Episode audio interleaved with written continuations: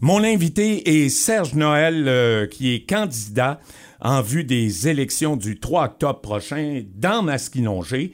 Et il fait partie euh, du Parti conservateur du Québec, le parti, euh, si on veut, qui arrive et qui n'y était pas avant. Alors, euh, merci d'avoir accepté l'offre d'entrevue. Ben, merci de m'inviter, c'est un plaisir. Serge Noël, si je vous dis environnement, développement durable, comment le Parti conservateur du Québec ferait pour stimuler le développement ici dans ce sens-là? Nous, au Parti conservateur, on croit qu'il faut voir euh, l'enjeu environnemental d'un point de vue planétaire et non pas seulement local. On croit qu'il faut développer nos hydrocarbures pour justement aider, comme l'Allemagne est venue avec un délégué, pour euh, voir comment on pouvait les aider. On a des richesses euh, qu'on peut partager pour justement être moins polluant. Notre gaz naturel qu'on enverrait en Allemagne, qui eux sont en train de réouvrir des, usines à charbon qui sont 60% plus polluantes. Et, on le sait, il faut être un peu plus riche pour pouvoir justement faire une transition énergétique réussie. Donc c'est notre engagement pour nous. On va enrichir la population pour faire une bonne transition énergétique. Ça se fait pas à court terme, ça se fait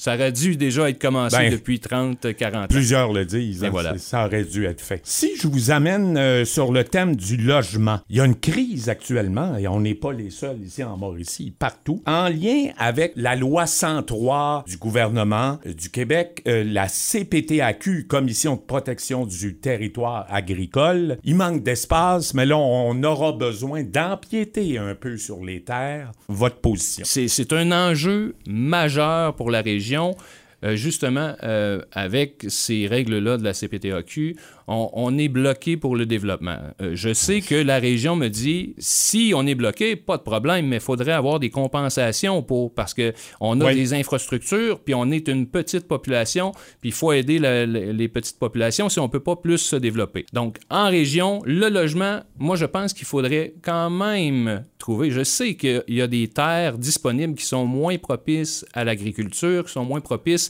qu'on pourrait alléger les réglementations pour qu'on puisse développer. Parce que c'est un nom sens de se dire qu'on ne développera pas des logements ici et qu'on ait besoin d'autobus oui, pour, amener des travailleurs. des travailleurs de Montréal qui viennent ici. Donc, ça nous prend des logements absolument en région pour continuer notre développement. Mais effectivement, il ne faut pas le faire euh, au détriment de nos familles qui travaillent sur les bonnes terres agricoles qu'on a. Ben, je comprends. C'est tout un dilemme que celui-là. Si on se parle maintenant de main-d'œuvre, immigration, on vient d'y toucher par voie de ricochet. Là. Comment on va faire pour attirer, mais en même temps pour garder des employés? Ça aussi, c'est une équation qui est pas facile à résoudre. Nous, au Parti conservateur, dans le fond, on, le sait qu'on a déjà une terre d'accueil très, très intéressante pour l'immigration. La problématique, c'est qu'on n'est pas assez rapide pour autoriser ou euh, reconnaître les, acquis de ces gens-là. Euh, on le sait qu'il y a des médecins, des ben infirmières qui viennent de ben l'extérieur, qui parlent déjà français et que c'est extrêmement long pour reconnaître euh, leurs compétences. Donc, je pense qu'il faut aller un petit peu plus rapidement, puis de justement de les tester sur le terrain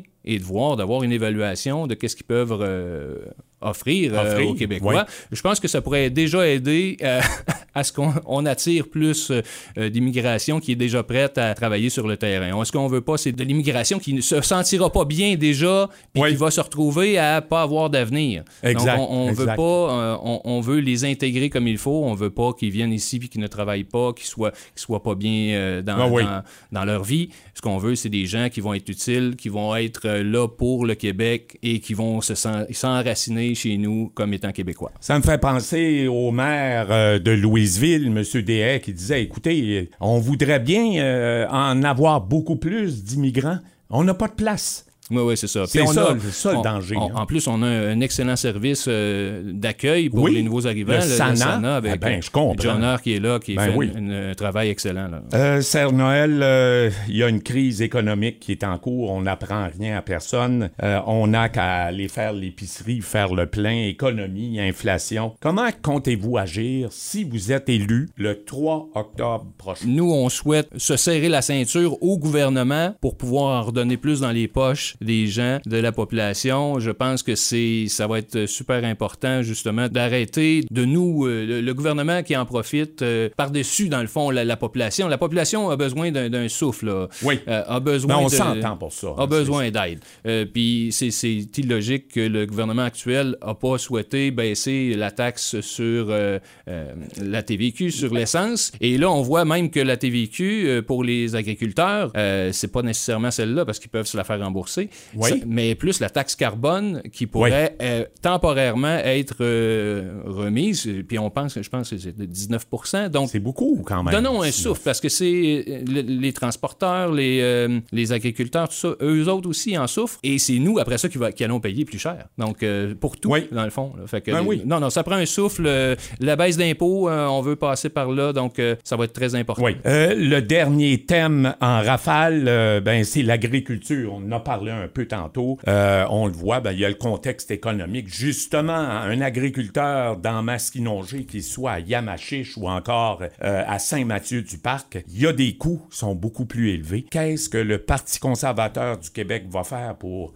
soutenir ces gens-là qui travaillent euh, dur. L'agriculture, en, fait, déjà, on va euh, en donner un souffle nouveau en baissant les impôts et euh, en baissant les impôts aussi pour les aînés de 60 ans et plus, pour le crédit d'impôt pour travailleurs, passer de 1500 à 3000 et de, de 1500 à 5000 pour les un peu plus âgés encore. Donc, ça va redonner déjà de l'intérêt à retourner au travail. comme ça, ils ne sentiront pas qu'ils se font juste manger en impôts ben oui. le, travail qu'ils vont faire. On est bien en retraite, mais on veut, on, veut être utile. Puis je pense que euh, si, euh, si on, permet cette portion-là, euh, de, cet intérêt-là à retourner au travail, je pense qu'on va déjà aider au milieu. Là. Oui, tout à fait. mais effectivement, il n'y a pas de solution miracle pour pour ça, mais déjà, si on attire plus de gens dans les régions en créant du logement, en, donnant, en faisant des incitatifs euh, pour travailler, ça va donner, donner un fichu de bon coup de main. Là. Oui, parce qu'autrement, on a l'air d'une famille qui dit à sa parenté, venez, mais qui n'a plus de chance. Hein? On couche où, ces gens-là? Ben, c'est un peu ça. Serge Noël, euh, candidat du Parti conservateur du Québec dans Masquinongé, merci beaucoup d'avoir été à ce micro.